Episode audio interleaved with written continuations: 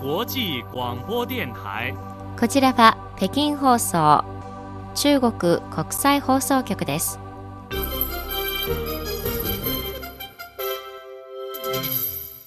こんばんは。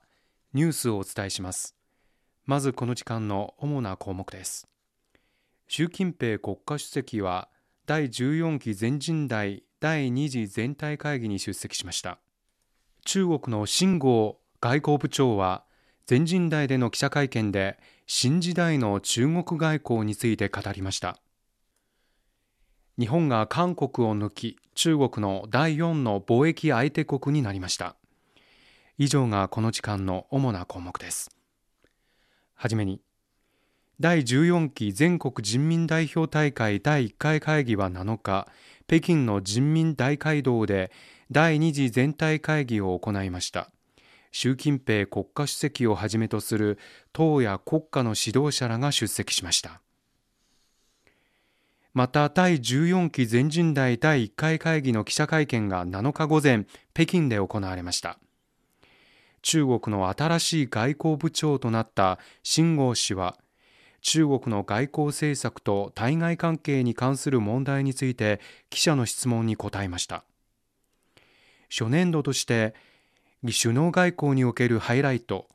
中国式現代化の掲示するものとその意義大国間の付き合い方など中国と世界に関する外部のさまざまな強い関心が国内外のメディアで頻繁に取り上げられている中新外交部長はこうした焦点となっている問題について一つ一つ回答しました。今年は中国共産党の第20回全国代表大会の精神を全面的に貫徹するための始まりの年であることを踏まえ今年の中国外交について新部長は首脳外交を主導とし特に第1回中国プラス中央アジア5カ国サミットと第3回一帯一路国際協力サミットフォーラムという2つの大きな法務外交に全力を尽くすとの意思を表明しました。続いて中米関係については習近平国家主席がかつて中米双方が互いの関係をうまく処理できるか否かは世界の前途と運命に関わると指摘したとした上で中米関係はうまくやるかどうかという選択問題ではなくいかにうまくやるかという筆頭問題である。先頃の無人飛行船事件については完全に不可抗力による偶発的な事件だが偶然性の中から必然性が見えてくる。つまりアメリカの中国に対する認識と位置づけに深刻な偏りが生じており中国を最も主要なライバルとし最大の地政学的挑戦として捉えていることだと述べました。秦氏の外交部長就任以来外部の世論では中国の外交スタイルが調整されるのではないかと議論されています。中国は対外的に強硬的な姿勢をとるいわゆる戦狼外交と呼ばれるスタイルを捨てより柔軟な方法に置き換えるのではないかとの意見も出ていることに対し新部長は実際のところ戦狼外交というのは言葉によって仕掛けられた罠でありこの言葉を作った者は中国や中国外交をよく理解していないものか事実から目を背け下心を持つ者かのいずれかである。中国外交には十分な誠意と善意があるが悪しき狼が襲いかかってきた時には中国の外交官は狼とうまく立ち回り国を守る必要があるとの考えを示しました。次に中国宇宙ステーション用二光子顕微鏡の軌道上での検証がこのほど実施され完了しました。有人宇宙船新州15号の乗組員が二光子顕微鏡を使って皮膚の3次元画像を取得しました。二光子顕微鏡は昨年11月12日宇宙貨物船天舟5号で中国宇宙ステーションに運ばれました。二光子顕微鏡の宇宙進出は世界初です。新州15号の乗組員はこのほど二光子顕微鏡の設置調整初のイメージングテストを完了し宇宙飛行士の顔と前腕の皮膚の生体二光子顕微鏡画像の取得に成功しました。宇宙ステーション用二光子顕微鏡は宇宙飛行士の皮膚構造や細胞の3次元分布をサママイクロメートルの解像度で鮮明に表現し皮膚表面の構造や成分などを非侵襲的に画像化する能力を備えています。宇宙飛行士は自分の表皮の角質層や神秘上層などの3次元構造を画面の中でリアルタイムに確認できます。今回の軌道上検証は宇宙飛行士の軌道上での健康モニタリング研究に新しいツールと方法を提供しただけでなく中国の宇宙ステーションにおける今後の脳科学研究にも重要な技術的手段を提供しました。お聞きの放送は CRI 中国国際放送局の日本語放送です。